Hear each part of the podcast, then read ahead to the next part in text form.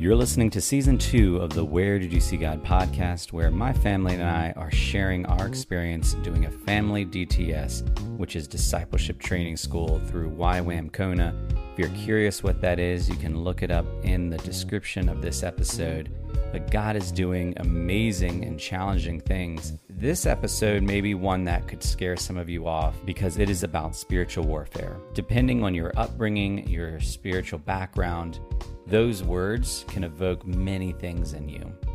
But here's what we want to say this is not an episode to be afraid of, but an episode to be inspired by, an episode to equip you to know the power that is at work within you.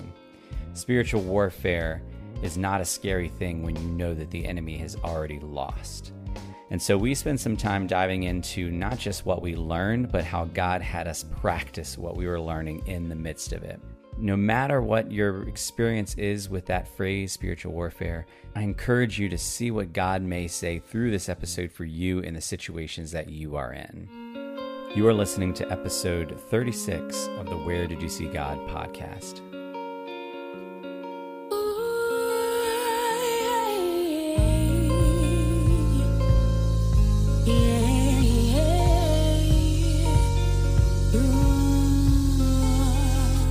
Father God, we just thank you that you are God and you are good, and just for the privilege to be able to sit and process spiritual warfare. And we just acknowledge right now we're tired, uh, our minds are just kind of packed or just tired with so many things, and, and the thought of sitting down and recording uh, is difficult. But we also know um, this is something that you are nudging us to do. We know that there is power in just digging into this topic of spiritual warfare. And so we pray against anything that would keep us from sharing now. We pray that the Holy Spirit would just fill our minds and hearts and, and bring to the surface the things that really uh, captured us, challenged us, encouraged us. Anything we need to say in this time, uh, we pray that you would bring our voices out to say it. And not just so that it's a good episode. Um, we want this for your glory and for just the building up of the body through the words that you bring. The enemy would just be silenced uh, and that you would be honored and glorified because you are powerful and you are already victorious. In his holy and precious name. Amen. So last week, week eight, was a hefty week spiritual warfare. And before we go any further, uh, we both felt it was really important to to pause and just address that term itself, spiritual warfare. It's the kind of thing that, depending on your faith tradition, depending on the denomination you grew up in, depending on what you believe, could be um, a very comfortable thing that you've spent time thinking through. Uh, but for many people, it's not. Many people, that term, spiritual warfare, is uh, a frightening one, a confusing one, an uncomfortable one. I grew up most of my young life in a Presbyterian church, and we didn't talk about spiritual warfare all that much. And so, as I've spent time with that idea that there is spiritual warfare happening, you know, it took a while for me to understand what that meant and to be comfortable engaging it. What we experienced last week was not what some might expect when they hear spiritual warfare somebody yelling into the microphone, slapping their hand on your head, and that that's not what we're talking about. In fact, what we experienced last week was very natural, very accessible, very real, very powerful, and very transformational for us. One thing that is like important to remember when we're talking about spiritual warfare is that if you believe that there is a good God who loves us and who does not want any evil in this world, then you also have to believe that there is a spiritual presence of evil that is like independent from God. And obviously like we call this force Satan.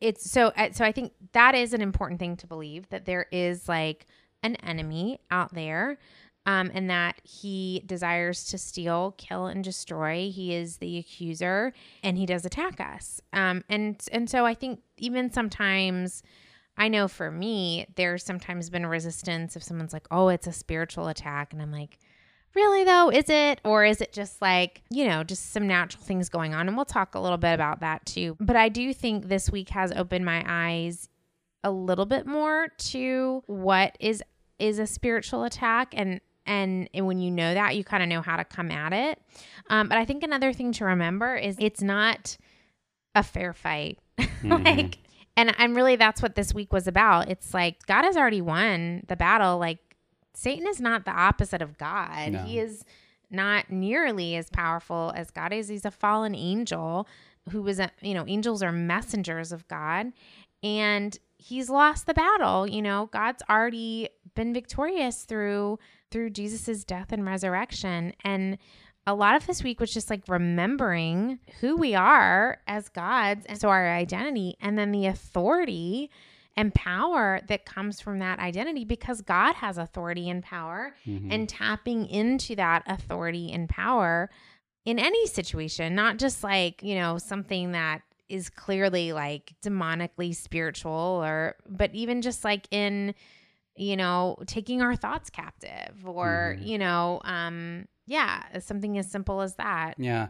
I mean, you can look at scripture and see examples of, you know, whatever whatever you want to call it, Satan, the enemy, evil, you can see examples of how that impacted humanity, how it impacted individuals. And there's a verse Ephesians 6:12 that says, "For our struggle is not against flesh and blood, but against the rulers, against the authorities, against the powers of this dark world, against the spiritual forces of evil in the heavenly realms." And this is the passage that goes along with putting on the full armor of God. Now, again, like for some of you, some of these things that we're saying can be really uncomfortable. You know, the term fallen angel or spiritual forces, heavenly realms. And so I think, again, a simple way to put it, like Becca was saying, is that God has already won, that there is uh, this negative force, but it is no match for God. The way that Christoph, the speaker, put it is it's like an ant going up against a hydrogen bomb. I mean, there's just no competition and no match. But this, this is the sneaky thing about the enemy is he's a deceiver. We get tricked into thinking that he is more powerful than he actually is. We get tricked into thinking that we are weaker than God has actually made us. And so a big part of this week was was just naming that that God is powerful and loving. He is God, he is good and that there is a power at work within us. And the things that constantly trip us up, harm us, trick us, don't have to have that power over us. one tool that he kind of gave us was something he called the unholy trinity so if you're like dealing with something that it's either a, a result of your flesh a result of the world and like kind of the cultural current or a result of spiritual forces. So like first you start in the flesh which is like the battle from within. And he kind of talked about like our flesh dog versus our spirit dog. Like we can decide if we are going to feed or starve either like our our flesh man or our spirit man. And then the world is just like the dominant culture. And so sometimes when things are coming up it's a result of that. And then obviously spiritual forces is more like specific um, attacks. And obviously like i think the enemy is in you know the flesh the things of the flesh that draw us astray is in the things of the world that draw us astray because our flesh wouldn't be fallen if it weren't for sin you know? The Mhm. world wouldn't be fallen if it weren't for sin. But um i think that that's kind of helpful to kind of start at those things Yeah, and, and one thing he said that was helpful is he's of the mindset, kind of like what Becca mentioned at the start, that he doesn't feel like that every single thing that happens is a demonic force attacking him. But what he did say is, even though not everything might be that, everything can be spiritual warfare because warfare is basically just that battle between good and evil, between whether we are seeking God or seeking something else. We have ways of operating that it really doesn't take much for us to really succumb to fear or to succumb to anger or to succumb to greed. It doesn't take much of a push unless we're being very aware that there's a lot of stuff in this world that's trying to keep us from seeking God. Um, I really do like that analogy too that Becca mentioned about the dogs. They talked about imagine you have these two just angry, vicious dogs in a room that are fighting each other. The one that you feed is the one that's going to be strong enough to win. And so, are we doing things to feed this, you know, this sin dog, this dog that is not seeking God? Is you know, by the things that we watch, that we listen to, that we're doing? Or are we feeding the other dog, the spirit dog? Are we spending time in prayer? Are we spending time looking at God's word? Are we spending time just trying to seek Him? But the hard thing is, is that the, both dogs just keep on fighting, and even if you starved the one dog, if you throw him a steak, he's back in the ring. And so it's this constant awareness of every day. Um, it's not just a neutral day. Every day we need to choose if on this day I'm going to seek God and I'm going to walk towards God. one of the first things that our speaker just like talked about and kind of like our spiritual weapons. Um, well, first he said like the name of Jesus is just really powerful and carries a lot of power with it, which is like super simple, but also super true. The other tool that he focused on was just like the gospel Mm-hmm. and the message of the gospel. So I don't know if you're familiar with this tool called the five five finger gospel, but it's one of many ways to tell the gospel where um, you kind of use your fingers and so your thumb like a green thumb is talking about the garden how god created the world good and then your index finger which is often used to like wag shame shamefully at somebody is like shame on us. We sin. We we chose to turn away from god. And then the middle finger which is also kind of like an offensive finger is like and because we chose to turn away from god you know that's called sin. Um, sin is anything that separates us from god. And the penalty of sin is death is separation from god. That's what death is the fourth finger, you know, that's normally the finger we put a ring on. And when someone does that, they make a promise to love the other person. And so uh, God sent his only son, Jesus. Jesus promised to us that even though we um, had turned our backs on him, that he desires to love us no matter what. Um, which is why he died um, a terrible, terrible sinner's death, though he was perfect. Um, he died on a cross to take the punishment and the penalty for our sins for all time. And when he died, our sins died with him. He did not stay dead in a miraculous turn of events. Three days later, he rose from the dead. And when he did that, he defeated death and hell and the grave. What- Kind of going into the pinky finger now, which is also like a symbolism of promise, like a pinky promise. Like we now have a choice to make. And like when we receive that gift, we are also brought back to life. Our old our old self, our flesh self has died with Christ, and um, we are raised to new life again. And God gives us His Holy Spirit um, to live inside of us, which is kind of what we're talking about when we say the Spirit Man or the Spirit Dog. And just uh, we did a lot of practice with this gospel, and I think like we even had some act some time where we just like ask the holy spirit to make this fresh. Like for those of us who have been believers like this is like yes christ died for my sins and he came mm-hmm. back to life. And it doesn't have the same type of meaning it did when we first chose to follow the lord. And that can really have an impact when we're trying to tell others about Jesus. And so we spent some time, you know, doing that. And I think the the big takeaway from that is as believers we get our identity you know from from the father and from jesus. And our identity is directly connected to our authority. And so like if you think about a police officer's badge and you think about his gun like his badge is his authority. It's what says i am who i say i am. Mm-hmm. and so we get our authority from the identity that God gives us to say, like, no, you are my sons and daughters because of, um, in the same way Jesus was my son.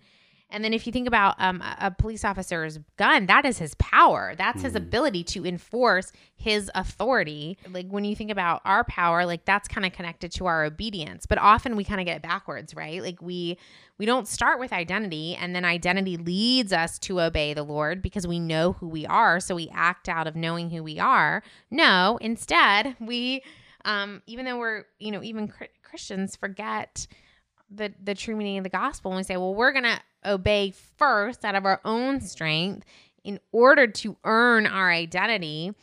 And and we get it backwards. And um the enemy knows we have this authority. And so if authority is directly connected to our identity well the enemy is going to want to take out our identity. And so it was really important to just like focus on what the gospel says who Mhm. god says we are and and who god is Yeah. I mean, because we were created in the image of God. And so, because of that, there is a power that is built into how we are designed, ways that we're able to think, ways that we're able to act. And identity is so important because, one, the enemy can make us doubt things about our identity and make us believe that we don't have power and authority. That's one thing. Or the enemy can make us uh, misuse our, our authority and power. I mean, you know, that analogy of the badge and the gun, you know there are people that might listen to us that that could be an uncomfortable analogy because they've been wrestling with the dialogue around police shootings in in our nation. That's something we had a short conversation with uh, our outreach team who are from norway about because they've heard news reports and they've been very confused and concerned about uh, guns in america and police officers in america and I've known police officers. I've known many amazing police officers. And also, I've seen the news reports about police officers who didn't understand their authority and power, and it ended up being misused. And so, in the same way, we have been given this authority and power that is ours to either rightly access, to neglect, or to misuse. You know, another picture of that is if you've seen Moana. Uh, spoiler alert if you haven't seen Moana, I'm about to give it away. You you hear about Te Fiti, who is this just beautiful representation of the island and of nature and of creation, uh, whose heart was stolen. And then Te Kā is this evil being that lives in the ocean, is just fiery and stone. And you have uh, Moana trying to return the heart of Te Fiti. When she gets there, Te Fiti's gone. And then she has this realization as she turns around and sees Te Kā, she realizes, wait a minute, Te Kā isn't this separate evil being. Te Kā is actually Te Fiti who has forgotten who she is. And it's Becca's favorite part. Do you want to just say what happens next since it's your favorite part? Moana sings this song and she's like, they they have stolen the heart from inside you. I know your name. I know who you truly are. And she um you know restores the heart mm-hmm. to to to Te Kā, who then turns back into Te Fiti. Yeah. And that's part of what the spiritual warfare does is the enemy wants us to believe that we're Te Kā. the enemy wants us to believe that there's nothing good in us. The enemy wants us to cause harm. The enemy wants us to respond out of our anger or our fear. But God has created us to be beautiful, to create, to bring life. And when we know our identity and when we're able to recognize the lies, we can operate in truth. Two ways that we learned we can do that. One is to put a name to uh, the lies. And so if if someone really struggles with control, they might uh, name and say, "All right, that's the control monkey that sits on my shoulder."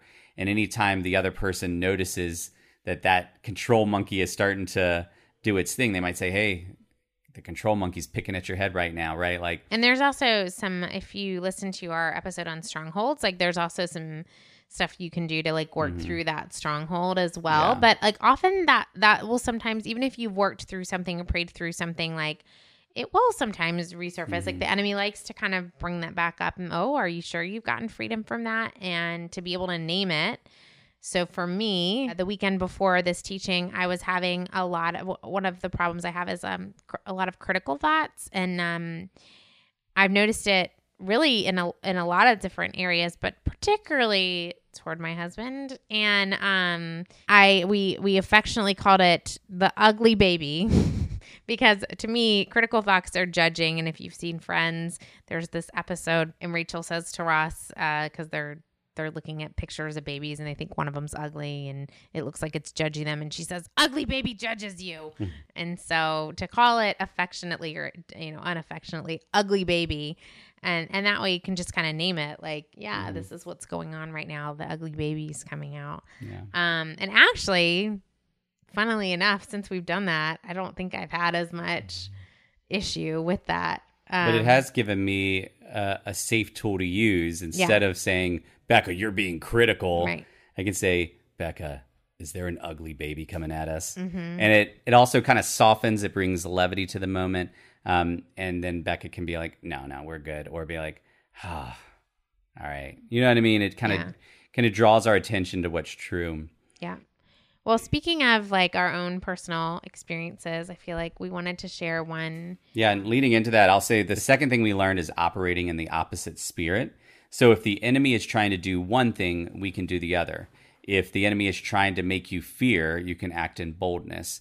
If the enemy is trying to bring disunity, you can bring unity. So, Becca mentioned last week, and we're not going to talk about it now, but you can pull us aside later. One of the tools that uh, a Christian couple can use is sex because the enemy wants to create disunity, and, and sex is a form of unity. Obviously, there's a lot more to unpack there, Yeah. but it's this idea of when we see the enemy at work, we can do the opposite thing. Yeah. And so we recognized ways the enemy was working in our marriage, and we decided to do the opposite. Yeah, and I, I I will say like some really powerful stuff happened last week. We did you know we did an episode on just some of the prayer around finances and some of the the financial provision that was given and the leadership's role in that and and the other really powerful area that they kind of exposed was like this area of sex that like a lot of people in the church just don't talk about. And Mhm. we did talk about like another spiritual weapon is is sex. And um, i feel like that could be a whole other episode. So we won't really dive into that. But we're just really appreciative of like that we even broke into like guys and girls and really the honest conversations that we were having about struggles and um, joys and you know what are the myths and what are the truths and what does god uh, who created sex by the way um think, like think Mm. about um like what it yeah what are the truths about it and so that was yeah definitely some amazing things happening last week as well Yeah, so we were processing through a lot of things. We were taking some things to God, both in, in all the realms, and including finances, and felt like God was kind of moving some things in some positive directions in our marriage, and you know, getting us some small moments of breakthrough and encouragement and hope. And we realized that in order to keep on moving in that trajectory, we needed to take some thoughts captive, and we needed to claim some truths, and we needed to have things in place to help us to continue to do that. And so, one thing that we decided to do in operating in the opposite spirit is knowing that the enemy likes to make us accuse each other or blame each other or think the other person is the issue. We're like, what could it look like if for just a week we made the decision to not blame the other person for anything? Um, definitely for things they didn't even do wrong, but even if they did something wrong, instead of levying blame, what if we extended grace, we assumed positive intent, um, we sought to love the other? So, what could it look like to instead of blaming the other person, to actively love, even if it was hard? What could it look like to do that for a week? And, you know, then, you know, we see this financial breakthrough. We're feeling great. That was Wednesday. We get into Thursday. There was a point during the day that I shared with Becca that I was um, talking with a group of uh, classmates about this, you know, thing that we were trying because another classmate was working through some things in his marriage, and I was telling her about, it, and she's like, "Oh man, yeah, you know, I've I had forgotten about it because I didn't feel like I've really had to practice it. I mean, things have been good, and then Thursday evening hit, and it just came out of nowhere and brought us both to a place where, in different ways, we ended up not keeping that promise to each other. We ended up falling into these beliefs about the other that we ended up accusing each other. We ended up feeling like the other person was hurting, you know, us. It it it was just this very difficult place that was such a stark contrast to where we were just a few hours earlier and this hope and this excitement that we had that it just felt painful and broken and scary and hopeless. And it was a hard evening into the morning. That morning friday is our class worship time. And we just stepped out the room and just kind of named it for what it was. We we recognized how we had seen god working in our marriage prior that week the way the ways that he was bringing breakthrough and we're like we're not we're not going to let the enemy just steal this from us. And one of the realizations we had is that you know our commitment for that week wasn't and shouldn't have been to not put blame on the other person but rather uh, and this is where we landed is it, it's not about not blaming it's about putting the blame where it rightly belongs which is on the enemy. Because it wasn't that she was accusing me or i was accusing her it was that the enemy was bringing these accusations into our marriage. And we realized that the way that we could operate in the opposite spirit is instead of accusing each other that we could accuse the enemy and that we can draw closer to each other that we could instead of letting him disunify us stay connected, choose to pray together, choose to encourage each other, choose to affirm each other, to operate in unity, because we are stronger together than we are apart. And that's what the enemy doesn't want us to believe. Mm, yeah, and I think for me, there there was another instance having to do with one of our kids where I could easily pinpoint like, oh, I think this is an attack here. And it was really encouraging though to see like I we kind of caught it because because we could feel such a difference of of how we had been feeling lately and how we had been thinking and and kind of returning to some old patterns of thinking that I was kind of in before coming here. Whereas before, I kind of just like it's kind of know that maybe it's not the most healthiest, but you're just like whatever. It's kind of become the norm.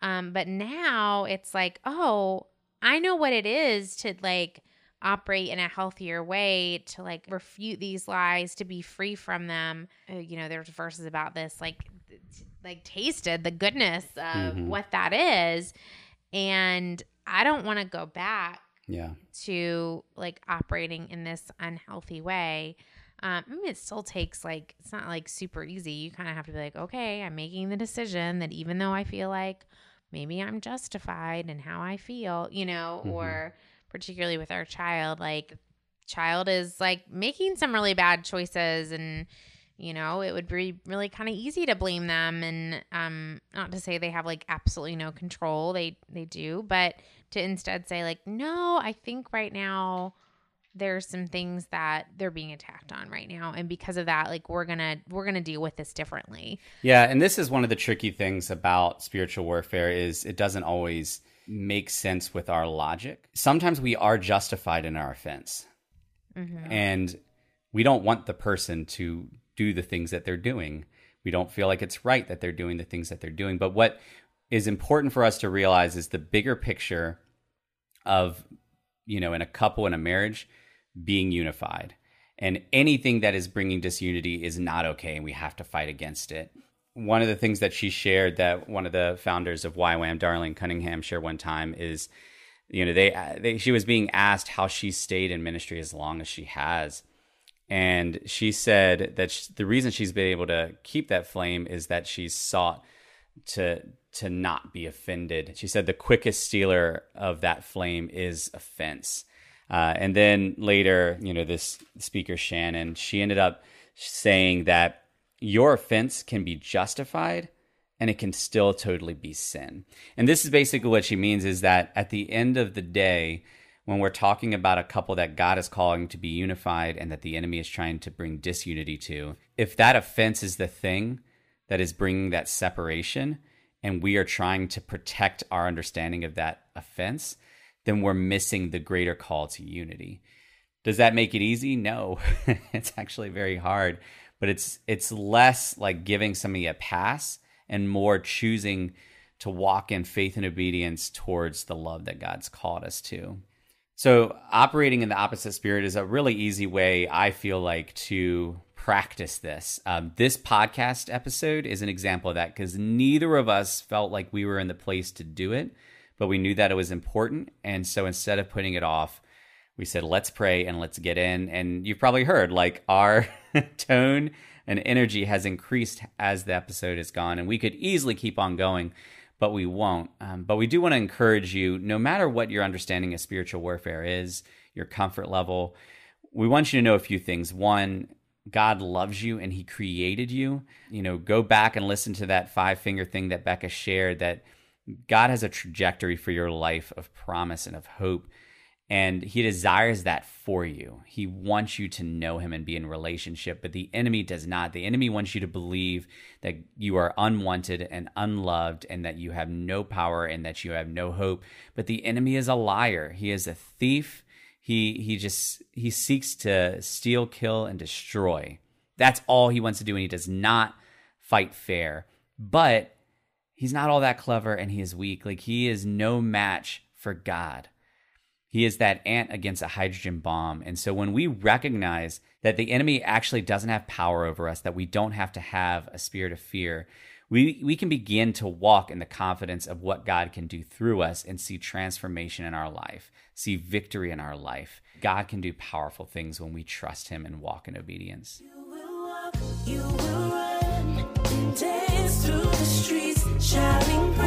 You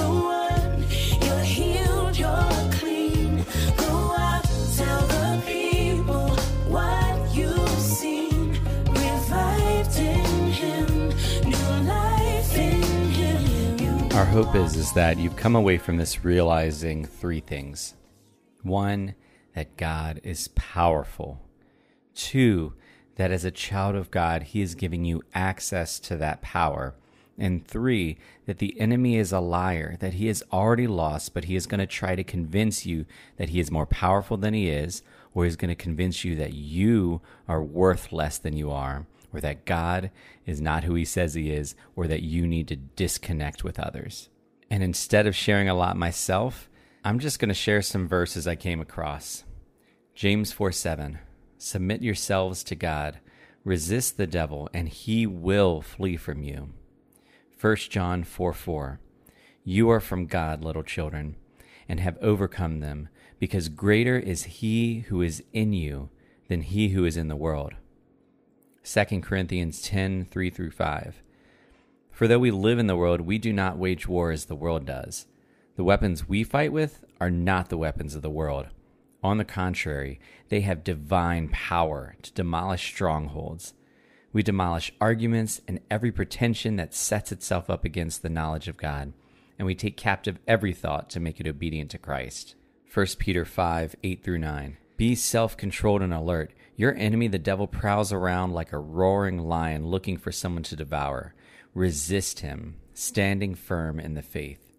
And I could go on and on and on, but the reality is, is that God has given you a power to stand firm against the enemy, to resist him, and he will flee from you. And here's the thing maybe you're getting to a place where the term spiritual warfare isn't as frightening, but what is frightening is the responsibility you feel now to be able to catch it and to stop it. That can be a daunting feeling. But one thing that encouraged me is a picture that popped in my mind when we were praying towards the end of the spiritual warfare week. As we prayed, I saw our house and we have this floodlight that is on the side of the house that has a motion sensor. And so anytime anything walks by it, a person, a cat, the light comes on.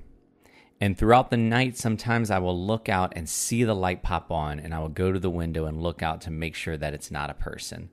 Now, our fear as we learn about spiritual warfare is that we have to be the one to be responsible to always have that light ready to turn on.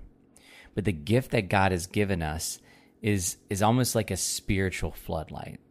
That the more we try to understand who God is and who He's created us to be, and the more we try to understand the tricks and lies of the enemy and how to stand against them, the more we develop this spiritual floodlight that will come on the moment the enemy is trying to sneak in. My wife and I experienced it. In the moments that we began to have some tension, there were moments where it was like a light came on and we suddenly stepped back and said, Whoa, whoa, whoa, wait a minute. There's something else going on here. Just as somebody coming to rob my house is going to get caught by that light and either run away or I'm going to come to the window and see them, the more we draw towards God and become aware of the enemy, the more that light is going to come on the moment that he approaches us and he's either going to flee or he's going to have to deal with us standing and seeing him and calling him out. So seek God, draw near to him, let him hone and develop that spiritual floodlight. Know that God is God and God is good. Know that you have been created as his child to have access to that power within you. And know that the enemy is a liar and he's going to try to make you doubt yourself, doubt God, or doubt those around you.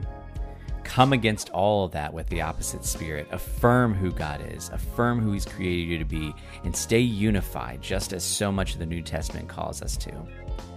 And each day be ready to go to battle, not fearful that you will fail, but victorious because God has already won.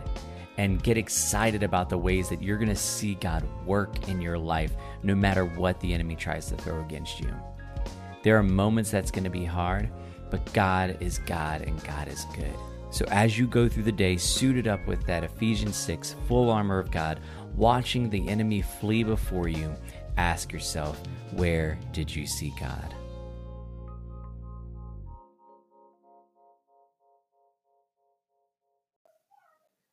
Thank you so much for taking the time to listen to the Where Did You See God podcast. And I would love for your stories to be a part of it as well. So there are a number of ways that you can do that. You can check out our Facebook page at Where Did You See God podcast. You can go to anchor.fm slash where did you see God, or you can leave a brief voice message at 804 372 3836. I would love to hear your stories. And if the stories you've heard have encouraged you, uh, think of someone else who could be encouraged as well and share it with them. The music you've been listening to is You'll Walk, You'll Run by Urban Doxology. They are a solid group, and you will love listening to the rest of their music. So check them out. And as always, as you go through your day, ask yourself, where did you see God?